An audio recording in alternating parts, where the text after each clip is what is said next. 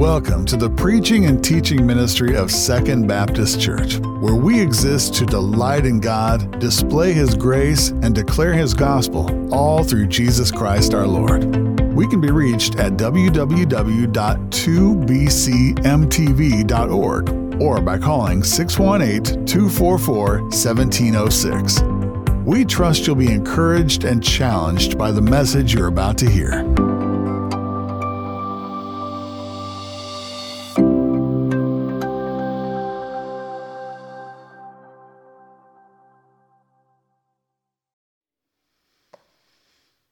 Church, let me ask you if you would please to take your Bibles this morning and to turn with me to 1 Timothy chapter 6. 1 Timothy chapter 6, we are approaching the end of our time together in the letter of 1 Timothy. We have this week and next week, and we're looking this morning chapter 6, verses 1 to 10. There was an old Puritan by the name of Jeremiah Burroughs. Burroughs, he was a British pastor in, who in 1642 he preached a series of sermons that were later gathered and they were collected under the title The Rare Jewel of Christian Contentment. The Rare Jewel of Christian Contentment. It's really is a sermon series that was based on Philippians chapter 4 verse 11, where Paul says, I have learned in whatever situation I am to be content. Burroughs, he writes this. He says, Paul's meaning is that I find a sufficiency of satisfaction in my own heart through the grace of Christ that is in me, though I have not outward comforts and worldly conveniences to supply my needs, yet I have a sufficient portion between Christ and my soul abundantly to satisfy me in every condition. Later, Burroughs, he goes on to define contentment in this way. How, how would we define contentment? Here's what he says He says, Christian contentment is that sweet, inward, quiet, gracious frame of spirit which freely submits to and delights in God's wise and fatherly disposal in every condition. Let me say that again. Christian contentment is that sweet, inward, quiet, gracious frame of spirit. Is that you? Which freely submits to and delights in God's wise and fatherly disposal in every condition. Beloved, I wonder if that describes you this morning. If your soul is so satisfied in God it is so satisfied in Christ that you are content with whatever comes to you in life. I wonder if others would describe you as the kind of person who possesses this rare jewel of Christian contentment. I think it's safe to say that as we look around the world today and we, we look at television, we look at marketing, we, we look at the consumeristic age in which we live, it, it's probably safe to assume that this isn't what describes the lives of most people today. Sadly, if we're honest, I'm not sure it describes the lives of many Christians today either. There are many professing believers, there are many professing Christians who are restless, they are dissatisfied in life, they're always searching, always wanting more, living discontented lives. The rare jewel of Christian contentment. We're surrounded by discontented people, discontented in their driving, discontented in the weather, discontented in their jobs. They aren't making enough money, they aren't receiving enough credit. They're disappointed with their marriages. They're disappointed with how their kids are turning out. Their bodies are too fat. They're not beautiful enough. They often buy things they don't really need to improve their outlook on life, trying to buy their happiness. The rare jewel of Christian contentment. And here in our passage this morning, in verses 1 to 10, Paul is going to address this topic of Christian contentment. He's going to talk about contentment and specifically contentment as it relates to our money and our possessions and our stuff. And so I believe this passage it has much to teach us this morning about this important topic of contentment about what it is, about how to find it. In fact, Paul is going to show us that true and lasting contentment is found in God alone. And he's also going to show us some dangers there are that will keep us from contentment. Dangers that, if we aren't careful and if left unchecked, it can ultimately lead to eternal destruction. So may God give us grace this morning to listen attentively to his word. If you have your place there, let me invite you to stand as we honor together the reading of God's word. The Apostle Paul writes, through the inspiration of the Holy Spirit, beginning in verse 1 Let all who are under a yoke as bondservants regard their own masters as worthy of all honor, so that the name of God and the teaching may not be reviled. Those who have believing masters must not be disrespectful on the ground that they are brothers. Rather, they must serve all the better, since those who benefit by their good service are believers and beloved. Teach and urge these things. If anyone teaches a different doctrine and does not agree with the sound words of the Lord Jesus Christ and the teaching that accords with godliness, he's puffed up with conceit and understands nothing. He has an unhealthy craving for controversy and for quarrels about words, which produce envy, dissension, slander, evil suspicions, and constant friction among people who are depraved in mind and deprived of the truth, imagining that godliness is a means of gain. Now, there's great gain in godliness with contentment. He brought, we brought nothing into this world, and we cannot take anything out of this world. But if we have food and clothing, with these we will be content. But those who desire to be rich fall into temptation, into a snare, into many senseless and harmful desires that plunge people into ruin and destruction. For the love of money is a root of all kinds of evils. It is through this craving that some have wandered away from the faith and have pierced themselves with many pangs. This is the word of the Lord. Thanks be to God. Let's pray. Lord, we confess that your word is living and active, sharper than any two edged sword, able to cut through joint and marrow to the very heart of a person.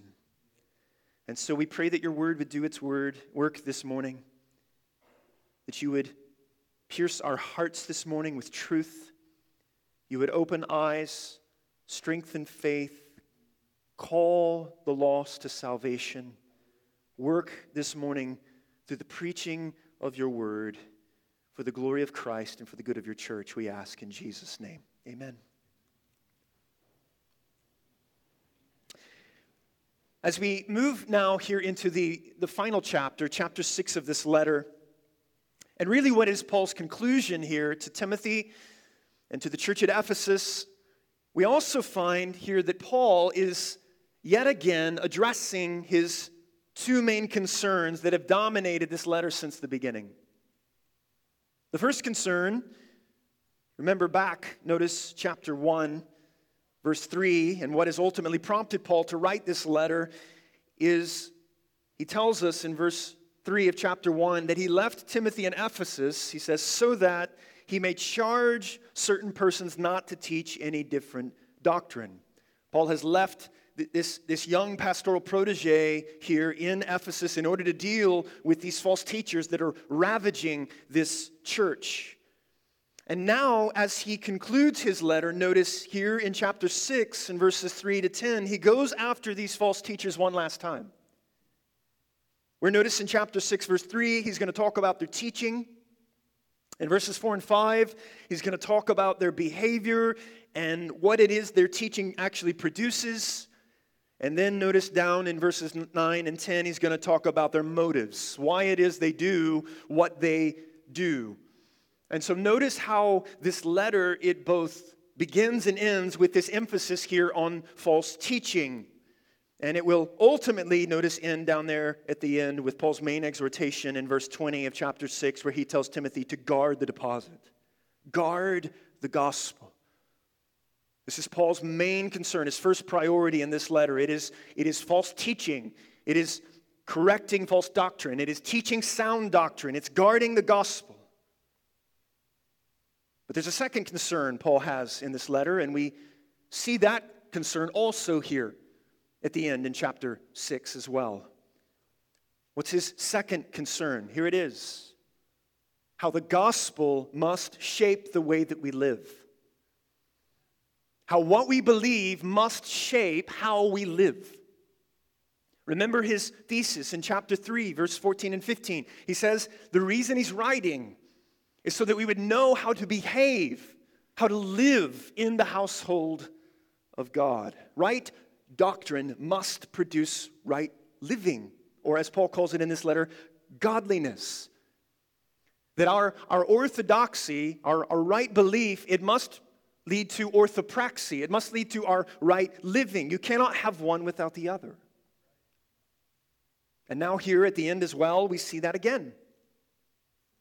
We see it not only in this interesting example here in verses 1 and 2 about the slave master relationship, how the gospel is to affect and shape that relationship and how to live.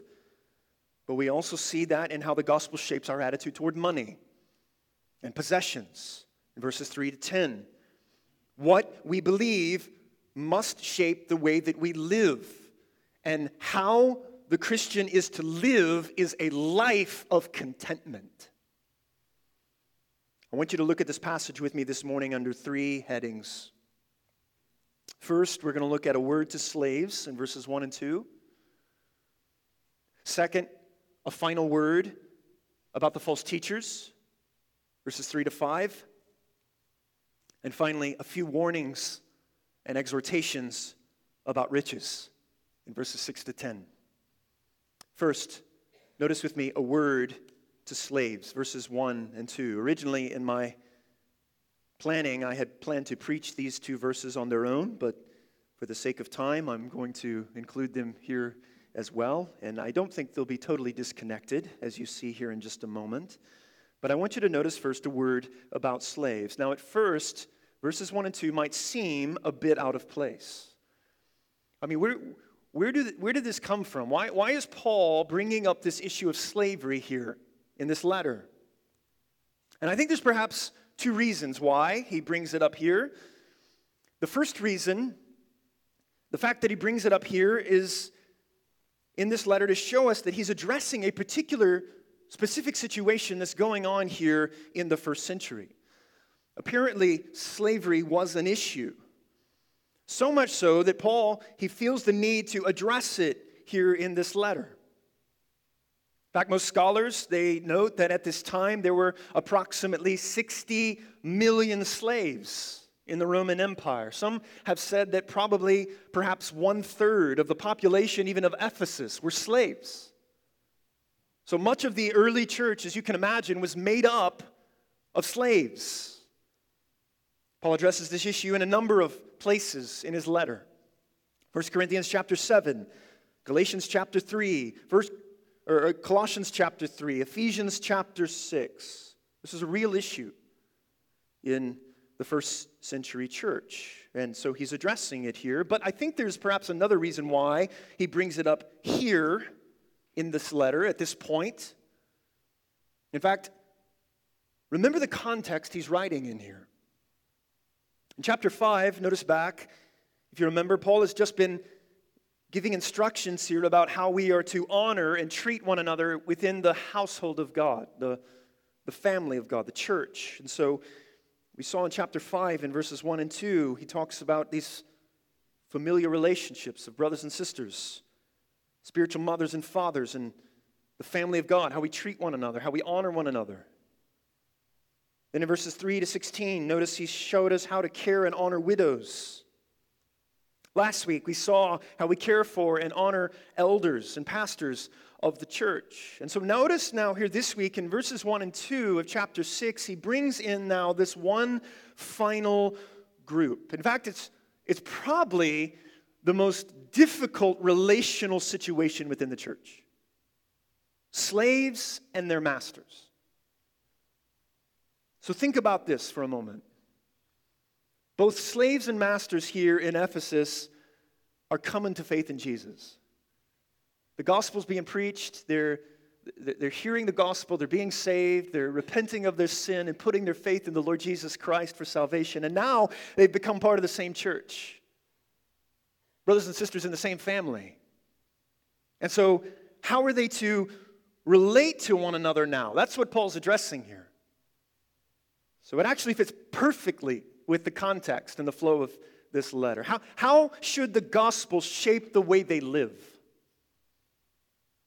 Now, let's be very clear on something. Let's be very clear that the Bible doesn't endorse slavery. The Bible is not pro slavery. It's oftentimes the criticism you hear of skeptics, you hear of unbelievers. Perhaps you've had a relative, you've had a coworker who's said this to you in order to try and trap you, try to get you to doubt the trustworthiness of the Bible, but that just is not the case. The, the Bible is, is clear. It does not commend, it does not endorse slavery. Let me just say a couple of things.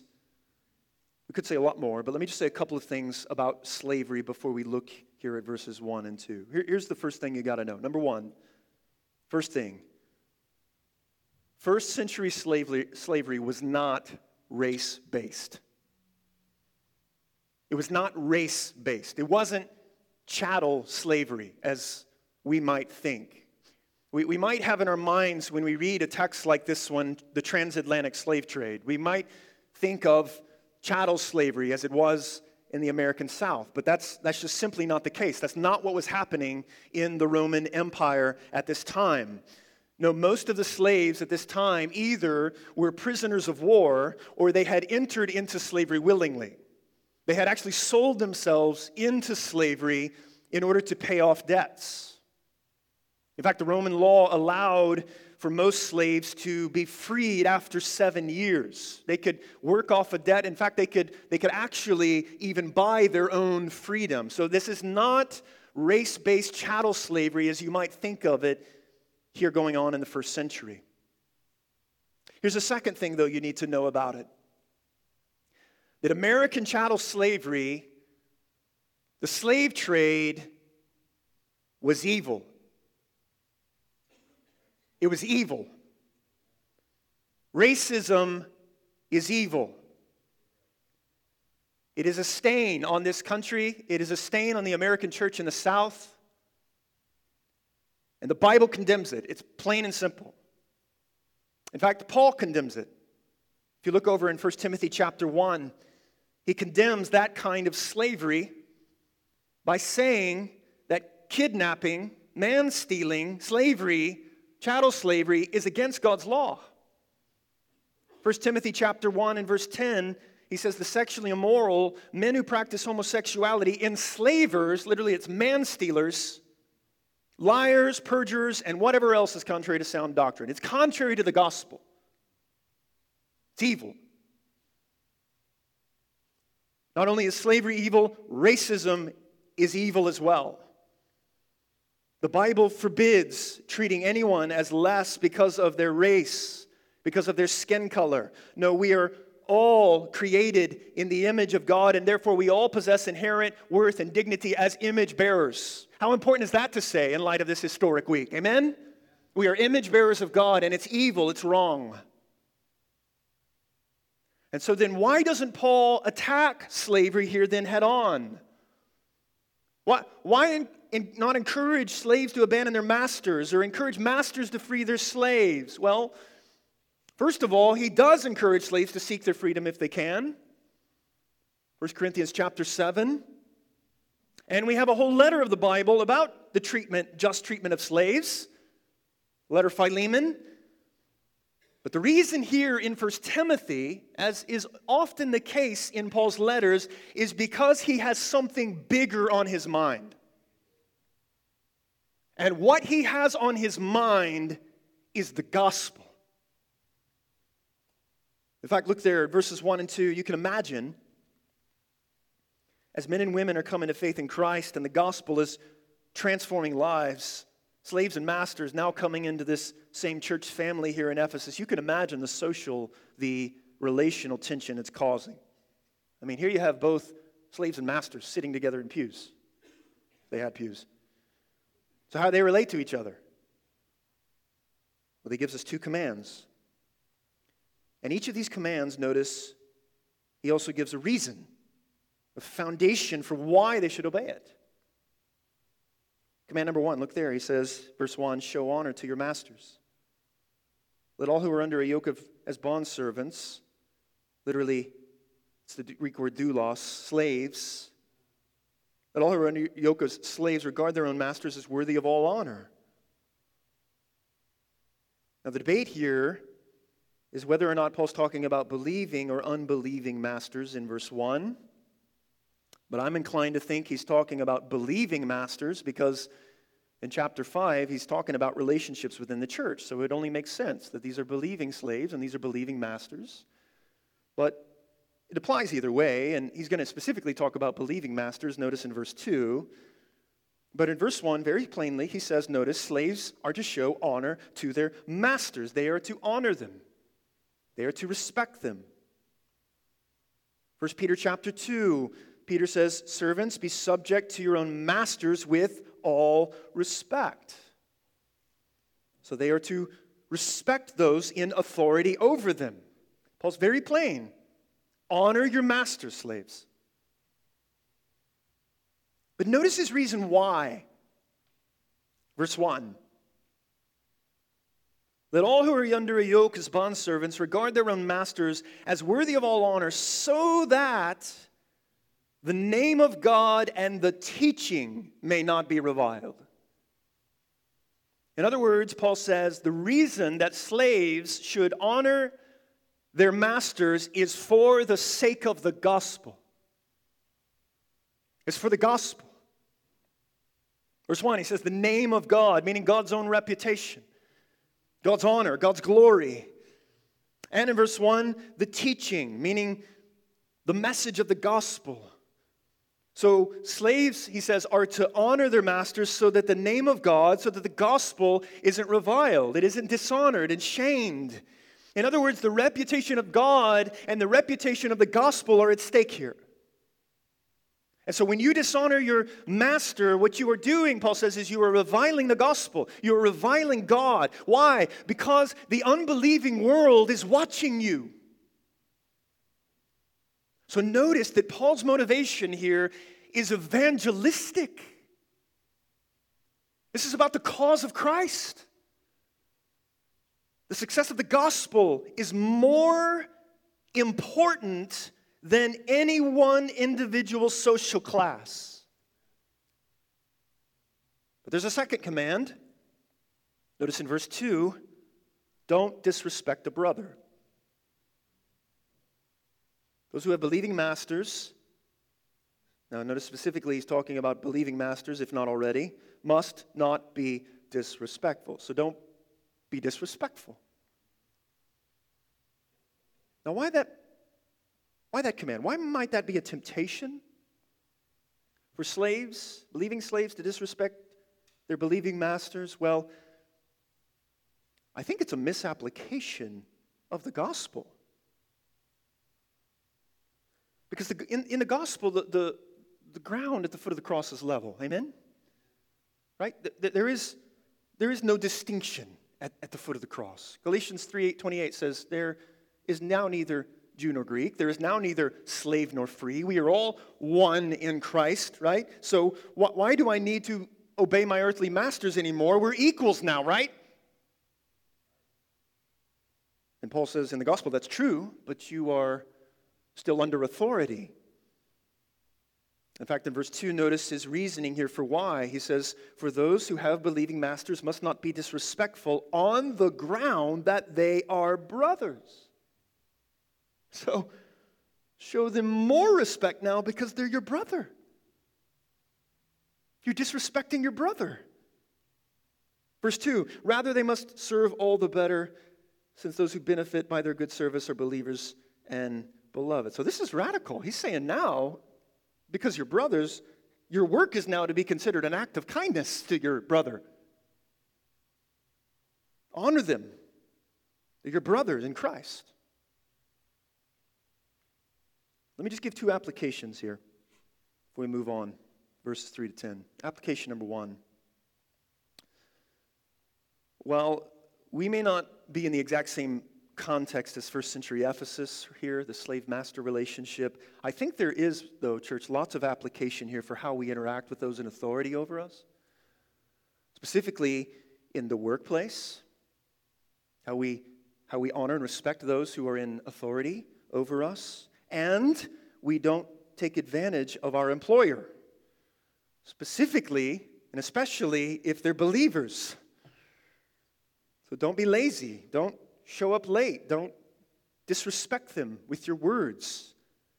Why? Because you're family now, and that's not how you treat family. But more importantly, the world is watching you. When you go to work tomorrow, the world is watching you, and you're saying something about the gospel, and the reputation of the gospel is at stake. But here's a second application why doesn't Paul overthrow slavery? I mean, it's a social injustice. One man owning another. Interestingly, it seems here that Paul is actually, many scholars think, laying the groundwork for the abolition of slavery. There's a reason why the abolitionists were Christians. William Wilberforce, for example. Paul's actually they're carrying on what Paul is actually laying down here. How so? Because he knows that when the gospel is preached, the groundwork is being laid for every social injustice to be undone. Church, it is through the preaching of the gospel, and as we live in light of that gospel, and as we live out the ethics of that gospel, that real social change is going to happen. It's, it is only through the transforming power of the gospel that that's actually going to take place. It isn't mainly by social action. It isn't mainly by who you vote for into office, although those are good things. It is through Christ alone, and Paul understands that. It is the gospel preached, and it's being transforming in people's lives that real lasting change is going to happen. And that's his main concern here. That's the main issue. So he commands slaves, honor your masters. So, really, verses 1 and 2 here have a lot to do with contentment. Doesn't mean we're passive towards social injustice, but it means don't think you can't honor God wherever He has you. But then, after addressing these various groups, look there in verses 2, second half of verse 2. He says, Teach and urge these things so Timothy's to command the church to live in this way in their relationships with one another so that the name of God and the gospel aren't reviled. But then look in verse 3. He turns his attention now one last time to these false teachers. Because he wants to show one last time what sort of lifestyle they're teaching, opposed to the gospel, what it produces. Second, a final word about the false teachers, verses 3 to 5. We won't spend a whole lot of time here because we've already addressed this about these false teachers in other places and at other times in this letter, and because I really want to focus on the, the warnings and exhortations down in verses 6 to 10. But Paul, he's already addressed the false teachers in chapter 1, if you remember. And then he addresses them again. Notice at the beginning, we saw at chapter 4.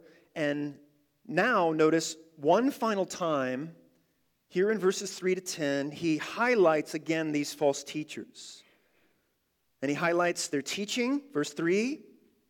He highlights their behavior, verses 4 and 5. And he highlights their motivation, really down the end of verse 5 all the way to verse 10. And so, really, what he does here is he pulls back the curtain now. He pulls back the curtain, and we really get a chance here to see these guys now at the end. And, and what we find is we actually discover the root problem for these false teachers, the root issue. What's the main problem? The main issue. Here it is their hearts aren't content in God. That's the main problem. Verse 9 they desire to be rich Verse 10 The love of money is a root of all kinds of evil. It is through this craving that some have wandered away from the faith. What's the main point here? The main problem is discontentment. They aren't happy, they aren't content in God. That surprise you? Notice verse they're teaching. Verse 3. If anyone teaches a different doctrine and does not agree with the sound words of the Lord Jesus Christ and their teaching and the teaching that accords with godliness. How, how do you identify a false teacher and false teaching? Verse 3, notice these men were teaching a different doctrine. It's the same word back in chapter 1 and verse 3. This is why Paul left Timothy in Ephesus in the first place, to deal with this different doctrine. But verse 3 there, notice, Paul, chapter 6, gives a twofold test for determining this. How, how, how do you know what is a different doctrine? Well, look what he says there. First, notice in verse 3, he says, it doesn't agree with the sound, that's a medical term meaning healthy, the sound words of our Lord Jesus Christ. Meaning the gospel. Not just the words of Christ, but the words about Christ. This is the gospel. It doesn't agree with the gospel. The sinless life of Christ, the substitutionary death, death of Christ, Christ the, the bodily resurrection of Christ for the forgiveness of sins by grace through faith in Him. Those are the sound words. Sound words of the gospel. And test number two, look there, verse three. It is a teaching that doesn't accord with or conform to godliness. How do you identify false teaching? it doesn't produce a life of godliness. No, healthy doctrine leads to godliness. Unhealthy doctrine leads to ungodliness. So, what we believe affects the way that we live. And so, their teaching, notice, it denied the true gospel. It didn't produce godliness. That's, that's their teaching. In fact, look there in verses 4 and 5 then. He goes on to describe now what sort of lifestyle this teaching produced. Notice, second, their behavior. We saw their teaching. Now look at their behavior, verses 4 and 5. Rather than being godly, notice what sort of behavior their teaching produced. In verse 4, he is puffed up with conceit and understands nothing. Arrogant and ignorant. That's a lethal combination. He knows a lot, but he knows nothing. And he's, he's proud. He's puffed up, the false teacher. Verse 4 they have an unhealthy craving for controversy and for quarrels about words. Oh, these guys, they love controversies, they love theological arguments. False teachers can love doctrine Usually it's peripheral things that they want to bring into the center, and then they want to move what's at the center and should be at the center, the cross into the periphery. Oh, they love it. Chapter 1 and verse 4, they love going on about myths and endless genealogies and arguments about the law. Oh, they love controversies and theological arguments. I notice the fruit it's bearing in this church. Look there in verses 4 and 5. Look there. He says, which produces envy, dissension, slander, evil suspicion, and constant friction among people who are depraved in mind and deprived of the truth. That isn't the fruit of a healthy church, is it? And mark my words, when the gospel isn't being preached and it isn't being applied in the life of the church, and the, the cross has been moved to the periphery, that's exactly what it's going to produce slander, suspicion, friction among people. This is what their teaching was producing. And again, we, we, we, don't know everything that they were teaching, but one thing is clear. Look in verse 5 that godliness was a means of gain. Notice the motivation. It is not a love of God, it is a love of stuff. Verse 5 Imagining that godliness is a means of gain. A word gain there, it means financial gain. So we don't know exactly what they're teaching, but their motive is very clear. They want to get rich on the gospel. That's their motive. They, they, they want to cash in on the spread of Christianity in Ephesus. And it's evil, it's wicked.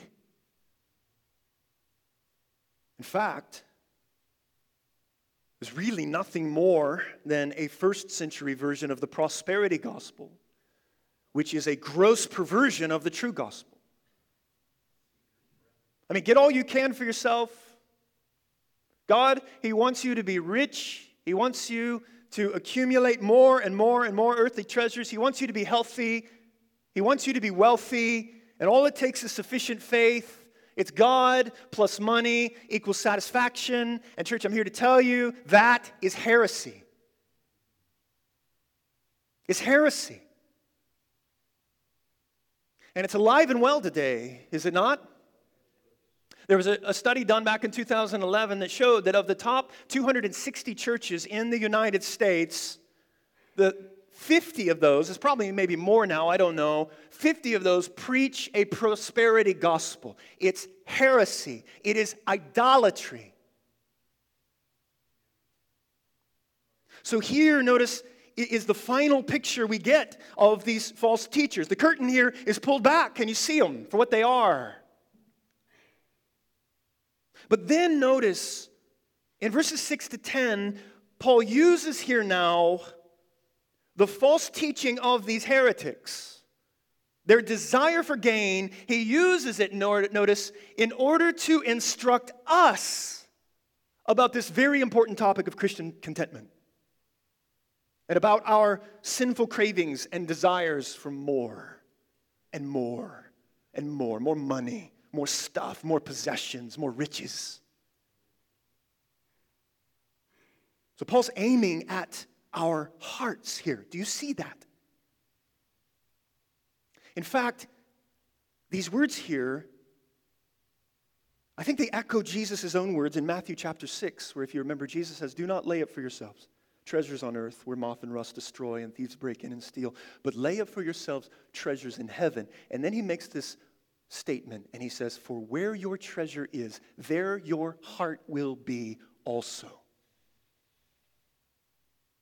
Beloved, that is a very frightening statement. What our money goes after is an indication of the state of our hearts. Our spending reflects our hearts. How much of your, your, your, your money is tied up in stuff, it reveals your heart, Jesus says. So in verses 6 to 10, what he's doing here, you, you got to see this. He's pleading with you and me to say, Look, look, consider your stuff, consider your treasure, and what it says, what it reveals about your heart. And so he turns his attention from the false teachers to us. And yes, he reveals their motivations, why they do what they do, but he's, he's also warning and exhorting you and me. Finally, third, a few warnings and exhortations about riches. A few warnings and exhortations about riches. Look at verses 6 to 10. Verse 5, he's just told us about the motives of these guys. They see godliness as a means of gain. But then, notice in verse 6, he transitions now to instruct us. Notice, but. This was them, now you. But godliness with contentment is great gain. And then in verses 6 to 8, he goes on to give us some exhortations about contentment and riches. And then in verses 9 and 10, he gives us some warnings here about discontentment and this, this craving and this desire for more and more and more. So I, I want to look at these warnings and exhortations with you here because I think there's a lot of application now for us. And beloved, see these warnings here as a means of grace. Warnings in the Bible are meant to be an expression of God's grace to you. It's sort of like those rumble strips on the highway, right? I used to really be annoyed by those until I realized they're trying to keep you from running off the road. And in a similar way, here, these warnings about discontentment, these warnings about the desire for more and more and the love of money, it is meant to keep you from eternal destruction. So we'll look at them in reverse order. Look at the warnings, verses 9 and 10, and then we'll be primed, I think, to heed the exhortations, verses 6 to 8, and apply them. Notice the warnings in verse 9. I see three of them. Notice the progression. Warning number one riches are deceptive. Riches are deceptive. Verse 9. But those who desire to be rich fall into temptation, into a snare. So those who desire to be rich fall into a trap. It looks good. It looks enticing. If I only had fill in the blank, then I would be happy. You ever thought that? Ever been tempted to think that? And it isn't true. Riches are like seawater. Looks enticing when you're thirsty. But the more you drink it, the more thirsty you become until you dehydrate and you die. And that's exactly what he says is true about money and about possessions. The more we indulge, the more we want until we dull our souls to death with sinful desires. Ecclesiastes chapter 5, remember our study there, the preacher says, He who loves money will not be satisfied with money, nor he who loves wealth with his income. This also is vanity. Beloved, it cannot satisfy you. It cannot make you happy. Riches are deceptive, he says. You know why else they're deceptive? Look down at verse 17 for a moment. We'll see this more next time. As for the rich in this present age, charge them not to be haughty, nor to set their hope on the uncertainty of riches. Paul says riches are deceptive because they deceive us into thinking there's security in them. But it is setting our hope on uncertainty. The, the deception is there is no security in them. And to hope in uncertainty is foolish. And we see uncertainty all around us right now, don't we? Stock market, oil prices, Job market, housing market, retirement funds, moths eat, rust destroys, the uncertainty of riches. It's deceptive. And notice there in verse 9 as well, they tempt you. Those who desire to be rich fall into temptation. How do riches tempt us? Well, first, they tempt you with pride. Again, notice down in verse 17. As for the rich in this present age, charge them not to be haughty, proud. We accumulate a lot of stuff, we store up a lot of money, and we begin to think, I've done pretty well. I'm good. Pride is fueled. And thus, there is this temptation towards self sufficiency. And in verse 17, riches, he says, notice, create the illusion of security. Don't set their hope, he says, on the uncertainty of riches, but on God. So we're tempted, he says, to trust in what's in the bank and not what is in God. And soon we don't set our hope in God's provision, we set our hope on what we have. And it's a trap. Riches are deceitful. Second warning riches are dangerous. Verse 9. But those who desire to be rich fall into temptation, into a snare, into many senseless and harmful desires. Riches are dangerous. You know why? Because the desire for them, that's what he's talking about, notice, the desire for riches, the desire for them is the breeding ground for thousands of other sins. In fact, that's his point. He drives that home in verse 10. Look what he says in verse 10. For the love of money is the root of all kinds of evils. Now, verse 10, probably a proverbial saying here that Paul's quoting, is also probably one of the misquoted verses in all the Bible. And the King James doesn't help us out here because the King James actually translates it money is the root of all evil, but that's not, that's not a good translation. That's not what it says. That's not what Paul's saying.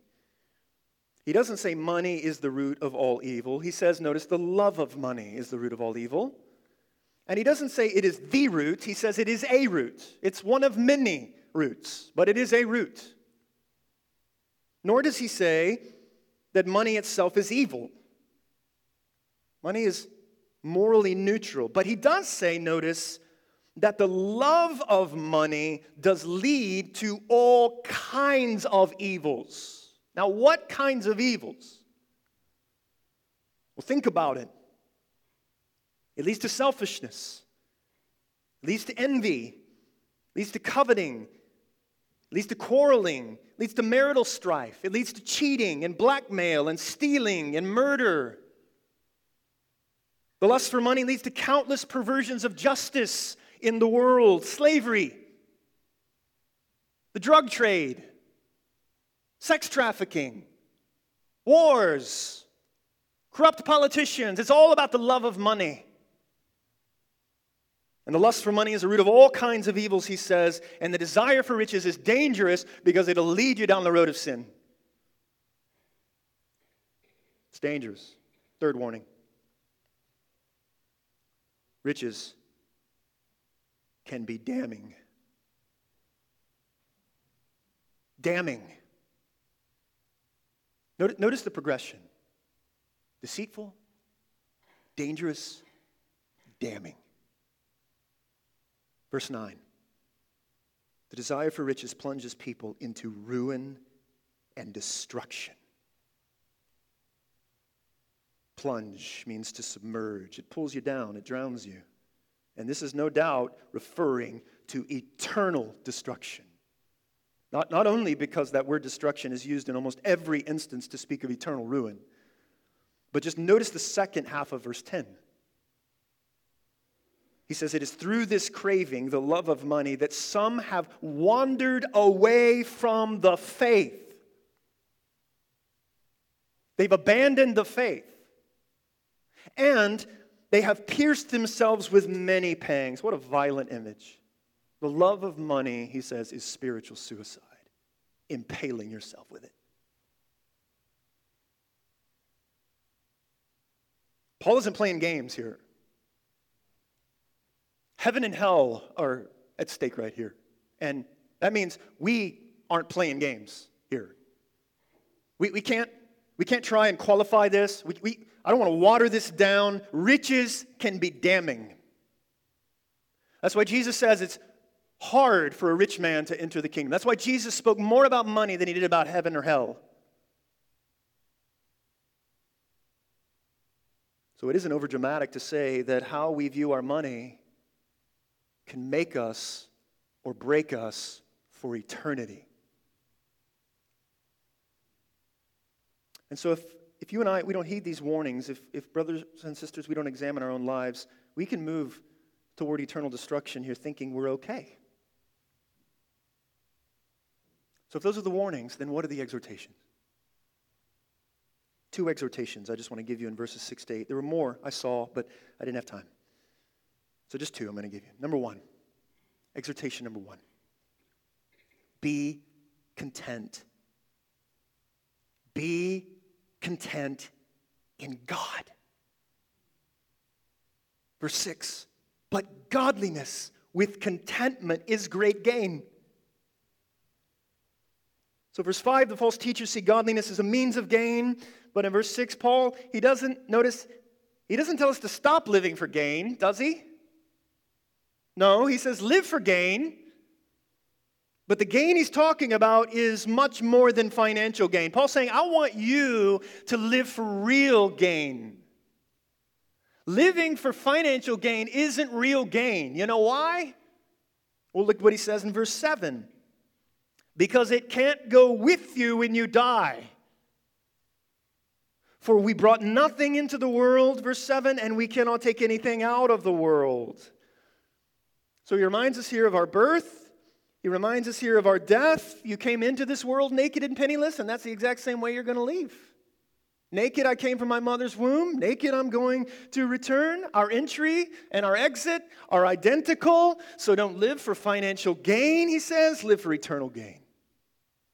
Godliness with contentment is great gain. So, where does this contentment come from? Well, again, look down in verse 17. Verse 17. As for the rich in this present age, charge them not to be haughty, nor to set their hope on the uncertainty of riches, but on God. So, godly contentment, church, comes when we hope in God and not in riches. God is the gain. And so Paul says, don't settle. Don't settle for worldly riches. Be satisfied in God. Hope in God. Put your trust and your pleasure and your desire and your contentment in God. As the only one who can and who has met every need that you have, who's met your greatest need, who, though when you were separated from Him, the source of all joy in life because of your sin, He sent His Son to die for you so that you could be reconciled to the one who can give you true joy and true life and true hope. And set your hope on God, He says. Find your contentment in God. And only then will you be truly content, and only then will you be freed from this craving for more. Now, again, what do we mean when we say contentment? I gave you Burroughs' definition, but I just want to show you real quickly Paul's definition. Flip over with me for a moment to Philippians chapter 4. We've seen it there in verse 17 of chapter 6. Put your hope in God. That's where contentment is found. But turn to Philippians 4. Paul actually tells us where to find contentment. In fact, he gives us the secret of contentment. Verse 11 I've learned in whatever situation I am to be content. I know how to be brought low and I know how to abound. So notice contentment, it isn't situational. In any and every circumstance, it isn't circumstantial. I've learned in secret. I've learned the secret of facing plenty and hunger, abundance and need. What's, what's the secret, Paul? Here it is. Verse 13. I can do all things through him through Christ who strengthens me. Again, probably one of the most misquoted verses in the Bible, especially in sports, right? I'm 5'2 and 280 pounds, but I can dunk the ball. All things in Christ who strengthens me. No, that's not what he means. Paul's saying, I'm satisfied. I am at peace. I am content in Christ in every situation and in every circumstance of life because he knew that he can do all things in Christ, through Christ, who strengthens him. And Paul's joy, his intimacy in, with Christ, it was deep. He was, he was in Christ, and beloved, you are too as well, by faith in him, united to Christ. And so he knew that Christ would infuse him with the strength and the joy and the hope for everything he needs in life and for every circumstance of life. He had learned that Christ is the source of all satisfaction and true joy. And he's the one who supplies every need. Why live for worldly riches when you have all riches in Christ? Be content in Christ. Final exhortation cultivate a simple life cultivate a simple life. Look at verse 8. But if we have food and clothing, with these we will be content. So here is Paul's call for the Christian to live simply. What should the Christian's attitude be toward material things? If we have food and clothing, it's enough because we have Christ. Trusting God's going to provide. And that echoes exactly what Jesus said, if you remember. He feeds the birds, He clothes the lilies. Will He not care for you? In other words, He's saying Christians should be happy, they should be content with the bare minimum. Any other message than that isn't Christianity, and it is idolatry, and it will lead you to hell. Now, he doesn't mean that's all you have to have food and clothing. One commentator says Paul is defining not the maximum that's permitted, but the minimum that's compatible with contentment. He isn't saying get rid of it all, live as a minimalist, although that might not be a bad thing. Nor is he just saying this is designed to make you miserable. He's saying this is designed to make you content. This is designed to make you happy. If you have God, you have everything you need. He's enough. So the answer to materialism isn't asceticism. We don't need earthly pleasures. It isn't monasticism. We're going to go live in a convent somewhere. The answer is God centeredness. The secret to contentment is Christ centeredness. All I need, all I have is Christ. So be content. Live simply because you're living for another kingdom. And the one who possesses all riches became poor for your sake, so that you might be rich in him. And I wonder, church, if our accumulation of more and more stuff and our desire for more and more is one of the reasons why so many people are unhappy. So many people are discontent. So many people are depressed because they aren't truly satisfied in Christ. And you can be today. You could come to Him, the true source of joy and satisfaction. And so, church, I think the warnings and the, the exhortations of the passage are a call this week for each one of us to check our own hearts. I mean, the, the, the result of this morning's sermon should be for each one of us to search our own heart and to ask ourselves perhaps some really heart probing questions and just be honest with yourself. Am I content in Christ? What is my attitude toward possessions and money? Am I hoping in God or am I hoping in the uncertainty of riches? Do I see Christ as all I have and all I need? If what I believe is to affect the way I live, then do I really live like I believe this is true? And if not, what needs to change? Let's pray.